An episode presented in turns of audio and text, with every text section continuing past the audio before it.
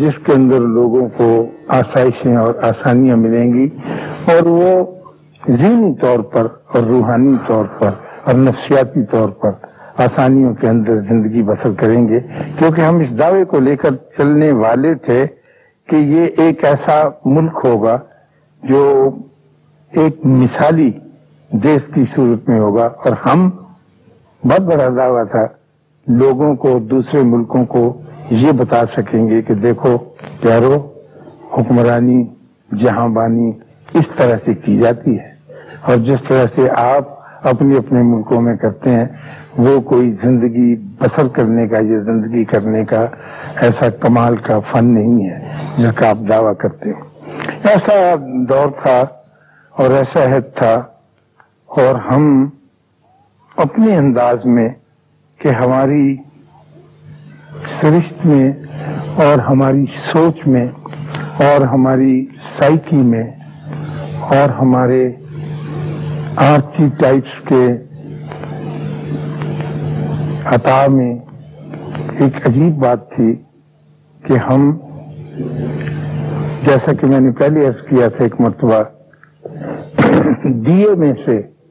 دینے کے عمل پر اور دیے میں سے دینے کے فن پر عمل پیرا تھے۔ ہم یہ جانتے تھے اور ہمیں اس بات کا بہت پکا شعور تھا کہ زراعتی ملک ہونے کی وجہ سے یا زراعتی علاقہ ہونے کی وجہ سے، کہ جب تک ہاتھ سے اور پلے سے کچھ دیا نہیں جائے گا اس وقت تک کسی قسم کی بھی پروڈکشن نہیں ہو سکے گی۔ کسان اپنے گھر کے اندر جا کر اپنی بھرولی کھول کر اس میں سے اناج نکال کر یا بوری کی تنامیں کاٹ کے اس میں سے دانے نکال کر جھولی بھر کر کھلے میدان میں جاتا تھا، اور وہ اچھے بھلے دانے، اچھا بھلا اناج جس سے اس کے گھر والوں کی زندگی کا سامان بڑی آسانی سے کیا جا سکتا تھا، باہر لے جا کر یا تو پورے کے ذریعے یا بیج در بیج یا چھٹے کے ذریعے ایک عجیب و غریب زمین میں پھینک کر اس امید پر اور اس فیت پر چلا آتا تھا کہ اس کے اندر سے اب ایسے ہی بے شمار دانے 70 اور 700 اور 7,000 ہو کر نکلیں گے۔ یہ پہلے دینا ہوتا ہے، پھر اس کے بعد سے لینا ہوتا ہے۔ یہ تصور ہمارے ساتھ تھا کہ دیں گے تو پھر لیں گے، اور دے چکنے کے بعد کیاریوں کے چھوٹے چھوٹے دروازوں میں سے چھوٹے چھوٹے پودے جھانک کر دیکھتے تھے کہ گھر والے کھیت میں آئے ہوئے ہیں یا نہیں، یا ہم اکیلے ہی نشو و نما کے لیے نکلے۔ تو کبھی کبھی بونے والے وہاں موجود ہوتے تھے، کبھی نہیں بھی ہوتے تھے، لیکن وہ پودے نشو و نما پاتے چلے جاتے تھے، اور جب وہ بڑے ہوتے تھے تو اس سے فائدہ اٹھاتے تھے۔ ہمارے پاس اس وقت خواتین و حضرات کچھ نہیں تھا، ہم اپنی دولت، شہرت، عزت، شفقت، محبت، طاقت، مروت، یہ سب کچھ لے کر اپنے اٹھنے والے وطن کی بنیادوں میں ڈالنا چاہتے تھے، لیکن ہمارے پاس سوائے ہمارے بدنوں کے، ہمارے وجود کے، اور سوائے ہمارے اپنے خون کے اور کچھ نہیں تھا۔ چنانچہ ہم نے اپنے وجود، اپنے جسم، اپنا خون اس ملک کی بنیادوں کو آفر کیا، پیش کیا، جو الحمدللہ اس نے بڑی خندہ پیشانی سے قبول فرمایا، اور یوں اس ملک کی بنیاد پڑی، اور یہ آہستہ آہستہ آگے بڑھنے لگا، اور آہستہ آہستہ اس کے ساتھ ساتھ ہی یہ تصور بھی دھندلانے لگا کہ دینا اتنا ضروری نہیں ہے، اور ان کھیتوں میں اور ان مزرعوں میں اور ان باغوں میں ایسے لوگ بھی آئے جنہوں نے کاشت میں تو کوئی مدد نہ کی، البتہ اس کا فائدہ اٹھانے میں کچھ ضرور سے زیادہ اس کی طرف پل پڑے، اور یہ ہمارے ذہنوں سے نکلتا گیا کہ ہمیں دینا بھی ہے، کیونکہ دیے بغیر کام آگے نہیں چل سکتا، اور یہی آپ دینے سے ہاتھ روکتے ہیں کہیں نہ کہیں جا کے اس کا اثر ضرور پڑتا ہے، اور کہیں نہ کہیں ویرانی اور بربادی کے سامان ضرور شروع ہو جاتے ہیں. آپ کے اسی ملک میں چند دن کی بات ہے, میں ایک پروگرام دیکھ رہا تھا اور میں پوری توجہ اس پہ نہیں دے سکا, لیکن چونکہ کان میرے تیز ہیں اور نگاہ اب کمزور ہونے لگی ہے, لیکن وہ بات جو تھی وہ میں نے سن لی ساری کی ساری. کوئی ڈاکٹر تھے, ڈاکٹر شاہ, اور وہ اس لیے تشریف لائے تھے کہ کمپیئر نے یہ سوچا تھا کہ, یا حقیقت بھی تھی کہ شاہ اتنے عمر رسیدہ ڈاکٹر نہیں ہیں, اتنے بوڑھے اولڈ سرجن نہیں ہیں, لیکن اس چھوٹی سی عمر میں انہوں نے بہت سارے آپریشن کیے, اتنے ہزار آپریشن کیے ہیں کہ گینس بک میں ان کا نام آتا ہے یا آنے والا ہے یا آئے گا. تو میری توجہ ان کی طرف, وہ اچھے سمارٹ سے پیارے سے اچھی گفتگو کرنے والے ایک ڈاکٹر تھے, اور وہ بتاتے رہے کہ میں نے کتنی تیزی سے کتنے سارے آپریشن کیے ہیں اور اتنی تیزی سے کیوں کیے ہیں. میں مارپی بنانا چاہتا تھا, اور ایک کہتے کہ میری انگلیوں میں کچھ اس قسم کی ایک رہتی ہے بات کریٹیوٹی کی, تخلیق کی, کہ میں جلدی سے جلدی زیادہ سے زیادہ کام کرنے کا خواہش مند ہوں. تو وہاں اس نے پوچھا ایک کمپیئر نے کہ آپ یہ بتائیے کہ آپ کی زندگی کا کوئی بہت مشکل آپریشن تھا. تو انہوں نے کہا یوں تو بہت سارے آپریشن مشکل ہوتے ہیں, لیکن ایک آپریشن بہت مشکل تھا جس نے بہت زیادہ وقت لیا اور میری بہت زیادہ توجہ لی اور مجھے بہت سب بتایا, لیکن میں بڑی کوشش کے ساتھ اور تحمل کے ساتھ اس پہ لگا رہا. آپ سے یہ بات کرتے ہوئے ابھی مجھے خواجہ ذل محمد کا ایک شعر یاد آیا. خواجہ ذل محمد ہمارے بہت کمال کے شاعر تھے اور کم معروف ہوئے. مجھے بہت افسوس ہے کہ لوگ اب ان کو نہیں جانتے, خاص طور پر ہماری نئی نسل ان سے واقف نہیں ہے, لیکن وہ بہت بڑے شاعر تھے. تو ایک جگہ پر وہ کب کب بھولا ہوا شعر یاد آیا, ایک جگہ پر وہ سرجن کی تعریف کرتے ہوئے لکھتے ہیں کہ سرجن کیا ہوتا ہے, آپریشن کرنے والا. تو وہ کہتے ہیں کہ سرجن کی صفت اور خوبی یہ ہے کہ نظر باز کی, سر فلاطون کا, جگر شیر کا, ہاتھ خاتون کا حصہ ہے. سرجن وہ ہوتا ہے جس کی نظر باز کی ہو اور پلیٹو کا اس کا سر غور کرتا ہو, اور پھر نظر باز کی ہو اس کی اور ہاتھ خاتون کا. تو وہ ان سرجن کو دیکھ کے بھی کچھ ایسے ہی لگتا تھا کہ وہ اس انداز کے ڈاکٹر ہیں. تو وہ کہنے لگے کہ میں اپنی سرجری میں ہاسپٹل میں تھے کہ اچانک وہاں پر ایک اپاہج آدمی کو, جو ابھی اپاہج ہوا تھا, کوئی ایک آدھا گھنٹہ پیش تھا, ایک چارپائی پر ڈال کر لائے. وہ ایک نوجوان تھا جس کی دونوں ٹانگیں تیز دھار آلے سے کٹ گئی تھی, اور ان کے ساتھیوں نے اس کی رانوں پر بڑی مضبوطی کے ساتھ اپنے رومال یا کوئی رسے کس کے باندھے تھے تاکہ جریان خون نہ ہو, ہیمریج نہ ہو اور یہ بچ جائے. اور جب میرے پاس پہنچا تو میں اب حیران تھا کہ میں اس کا کیا کروں. اس کے فوراً ہی بعد دو آدمی اور بھاگے بھاگے آئے اور انہوں نے کہا کہ جی اس کی ٹانگیں مل گئی ہیں. جس تیز دھار آلے سے کٹی تھی اور جس مشین میں کام کرتے ہوئے اس کی دونوں ٹانگیں رانوں سے نیچے, اور یا خدا جانے کا, پوری روبسٹ صحت مند ٹانگیں, تو وہ دور جا کے کٹ کے گئی. تو وہ یہ واقعہ اور یہ سانحہ گزرا تھا پاکستان سٹیل مل میں, اور ایک بڑا کوئی چکر تیز گھوم رہا تھا کٹاؤ دار جس میں کام کرتے ہوئے وہ قریب آیا, کسی سیکشن سے کسی میگنیٹک فیلڈ میں آ جانے کی وجہ سے بڑا ذہین اور بڑا قابل اور بہت سمجھدار مزدور تھا, اسکل لیول, لیکن اس کی لپیٹ میں آ گیا اور لپیٹ میں آتے دونوں ٹانگ کٹی اور بہت دور جا گئی. تو اس کے ساتھیوں نے تلاش کر لی تو وہ ڈاکٹر صاحب کے پاس لے کر آئے. تو لا کے ڈاکٹر صاحب نے کہا کہ وہ میرے لیے ایک بڑا امتحان کا وقت تھا. میں اور میرے ساتھ میرے اسسٹنٹ اور میرے دوسرے ساتھی لگے, ہم کوئی مسلسل 18 گھنٹے اس پہ کام کرتے ہیں, اور اللہ کا فضل یہ ہوا کہ ہم ان ٹانگوں کو جوڑنے میں کامیاب ہو گئے. اب خطرہ اندیشہ اور شائبہ یہ تھا کہ بعد ممکن ہے نرز اس کے ساتھ ٹھیک طرح سے نہ جڑی ہوں، جو شریانے ہیں، جو وریج ہے، وہ بھی اپنی جگہ پر نہ لگی، کیونکہ اتنی بڑی بڑی یہ بڑا آپریشن، لیکن ہم خدا سے دعا مانگ کے اس کام کی طرف لگے رہے، اور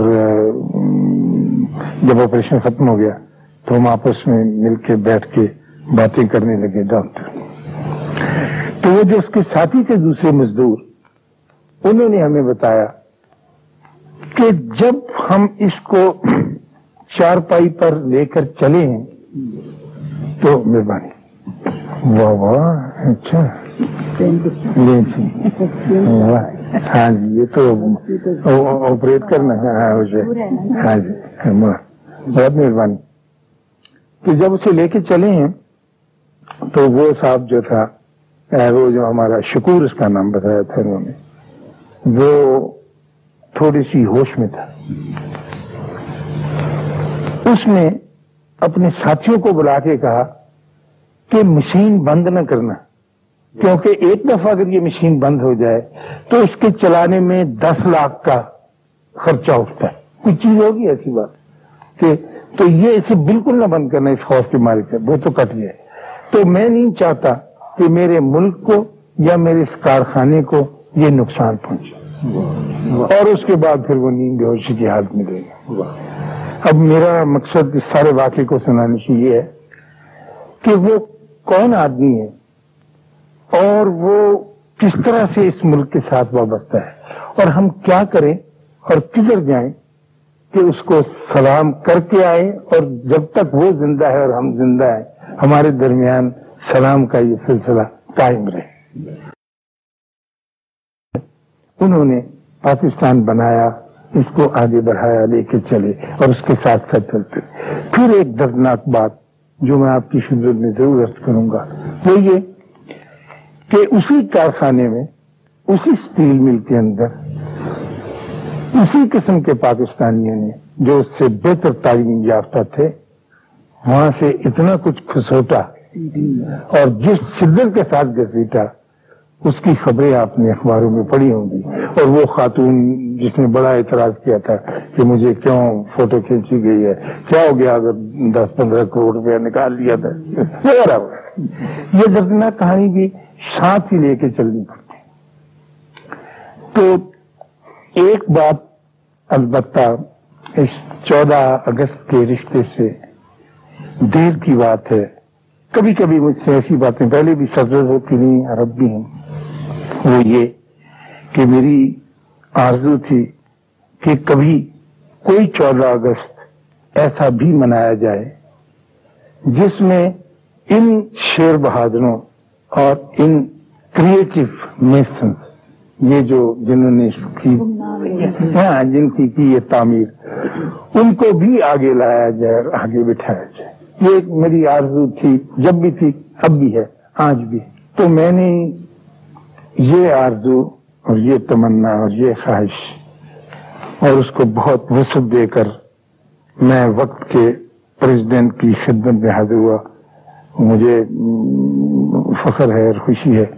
کہ انہوں نے شرف باریہ بڑی مہربانی فرماتے تھے ہمارے جنرل ضیاء الحق صاحب، تو میں نے ان کی خدمت میں عرض کیا، میں نے کہا سر اس مرتبہ جب ہم 14 اگست منائیں تو کچھ اس طرح سے ہو کہ جہاں پر آپ جھنڈا چڑھاتے ہیں اور امائے دین ملک اور غیر ملکوں کے سفراء اور وزراء اور نمائندے اکٹھے ہوتے ہیں، وہاں پر ایک سیٹنگ ارینجمنٹ اس طرح کا بھی ہو کہ کرسیوں کے اس لے آؤٹ میں اب کی بار اول قطار جو کرسیوں کی ہو وہ ان متقی لوگوں کی ہو جو مال و دولت کے اعتبار سے یا نام و نمود کے اعتبار سے جانے اور پہچانے نہیں جاتے، لیکن جن کو دین بنے، دین اور قرآن جو ہے وہ کہتا ہے کہ تم میں کوئی بڑا نہیں، تم میں کوئی سپیریئر نہیں، کوئی ماں سوائے اس کے کہ جو تقوی رکھتے ہیں۔ تو کیا ایسے ہو سکتا ہے کہ ہم 22 کرسیاں آگے لگائیں اور 22 تقوی والے لوگ سفید دھوتی ہیں، چادریں باندھی، چھوٹی چھوٹی ان کی پگڑیاں ہوتی ہیں، وہ باندھ کے تشریف فرما، اور ان کے بعد غیر ملکی سفیر اور باہر کے نمائندے ہیں، اس کے بعد پھر اور کوئی تاجر وغیرہ. ہم جو آرٹسٹ لوگ ہیں، خام خواہ زبانی باتیں کرنے والے، ہم سب سے آخر میں، اور ہم سے بھی آخر میں بیوروکریٹس کو بٹھا دیا جائے. تو ایسے ہو سکتا ہے؟ تو وہ کہنے لگے کہ میری بھی اشفاق صاحب یہ آرزو بہت اچھی ہے، آپ مجھے ایک سجیشن لے کے آئے ہیں. میں نے کہا تقوی والے، کہنے لگے وہ ہم کہاں سے لیں گے؟ میں نے کہا سب تقوی والے لوگ تو ہمارے ارد گرد بہت چھٹتے ہیں، آپ کے اس محل میں بہت سارے مالی ایسے ہیں، بہت سارے بابے ایسے ہیں، بہت کمال کے پیارے لوگ ایسے ہیں جن کی وجہ سے میرے ملک کی بنیادیں استوار بھی ہیں اور پائیدار بھی ہیں، وہ دعا دینے والے لوگ ہیں. آج سے 5-6 دن پہلے میں لاہور کے میں ہاسپٹل میں گیا، مجھے کوئی ضرورت تھی، وہاں مجھے رکنا پڑا، بیٹھنا پڑا. تو اس کے کینسر کے وارڈ میں ایک گاؤں کی اچھی سی، جسے انگریزی میں ویل میننگ کہتے ہیں نا، اچھے سبھاؤ والی پیاری سی شکل کی ایک خاتون بیٹھی تھی. تو میں نے اس سے پوچھا کہ بیوی، کہنے کی مجھے کینسر کی شکایت ہے اور میں یہاں کیمو تھراپی کے لیے آنا پڑتا ہے، اور کہنے کی پاجی یہ بہت تکلیف دہ عمل ہے جس میں سے میں گزر رہی ہوں، لیکن میں اللہ کا بڑا شکر ادا کرتی ہوں. اور جب میں سب سے پہلے صبح اٹھتی ہوں تو میں نماز گزارنے کے بعد دعا میں سب سے پہلے اس دنیا کے بندوں کے لیے دعا کرتی ہوں کہ یا اللہ کل عالم کی خیر. ہماری مائیں نانیاں اکثر یہی دعا مانگا کرتی تھیں کہ کل عالم کی خیر ہو، پھر اللہ ان سب کا بھلا ہو. اور پھر میں کہتی ہوں کہ یا اللہ میرے پاکستان کی خیر ہو، اور اس کے بعد میں کہتی ہوں کہ یا اللہ حکمرانوں کی خیر ہو. تو میں نے ایک اچھے جرنلسٹ کی طرح کہا، میں کہا حکمرانوں کی خیر کے ان کے تو لکھتے جو رہتے ہیں ہمارے ساتھ، کہنے کی نہیں پا جی، اگر حکمران ہوں گے جیسے کیسے بھی ہوتے ہیں، جب ہی کام گاڑی آگے چلے گی نا، اللہ ان کی بھی خیر کرے اور جہاں جہاں ان کی کمیاں ہیں وہ پوری کرے اور ان کی انڈیکویسیز جو ہیں وہ دور کرے. تو میں ان کی ضرور تنگی مانگتی ہوں. تو ایسے ایسے بندے موجود ہیں. ہاں اگر وہ کرسی ہماری رکھ دی جاتی تو میں اس بیوی کو اگر ہوتی تو ان کو بھی وہاں تشریف لانے کے لیے کہتا. تو یہ آرزو تھی کہ یہ کرسیاں پہلے تقوی کی جو اللہ تعالیٰ نے تعریف کی ہے، اللہ اس کو پسند فرماتا ہے تو ہم کون. تو آپ نے کہا کہ بالکل ٹھیک ہے، آپ بات کریں، ان کو واقعی آنا چاہیے. لیکن شاید صاحب یہ ٹریڈیشن نہیں گئی ہے، یہ رسم نہیں ہے، ہم کیا کریں، کیسے کریں گے؟ آپ کچھ مل کے ہمارے ساتھ. ان کا میں ہر طرح سے حاضر ہوں. تو ہم نے، اور میں اب ان کو بھی اللہ ان کے درجات بلند کرے، مرحوم نے بھی اپنے طور پہ زور لگایا، یہ سوال پیش کیا، لیکن وہ جو بڑے لوگ ہوتے ہیں صاحب، انہوں نے کہا نہیں سر یہ آپ کیا فضول سی بات کرتے ہیں، یہ تو اس کا طے شدہ ہے، پلان تیار کر لیا گیا، اس کے چارٹ بن گئے ہیں. یہ لوگ جو اب بھی آپ کے ارد گرد موجود ہیں اور جن سے آپ استفادہ کر رہے ہیں، لیکن آپ کو علم نہیں ہے، آپ سمجھتے ہیں کہ آپ اپنی ذات سے، اپنے علم سے، اپنی تعلیم سے، اپنی خوبصورتی سے، اپنی پاور کی وجہ سے اس ملک کو جو ہے فائدہ پہنچا رہے ہیں. نہیں، وہ لوگ جو خاموش کام کرتے ہوئے، جو آپ کے قریب سے گزر جاتے ہیں، جو دعائیں دیتے ہوئے اور دعائیں سمیٹتے ہوئے چکر کاٹتے رہتے ہیں آپ کے، وہ لوگ، وہ تقوی والے، وہ متقی لوگ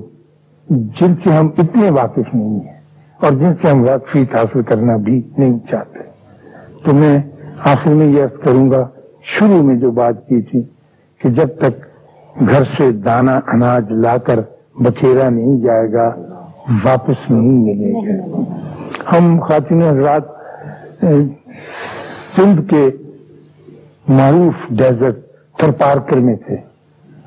اور کافی دور نکل گئے تھے. صحرا کو آپ جانتے ہیں، وہاں جب آدمی پھنس جائے تو بڑی پیاس لگتی. ننگر پارکر ایک جگہ ہے، اس کے بعد انڈیا کی سرحد شروع ہو جاتی، اس کے سامنے رن کچھ کی مارش دلدل قسم کی گئی. تو ہم راستہ سے بھول گئے،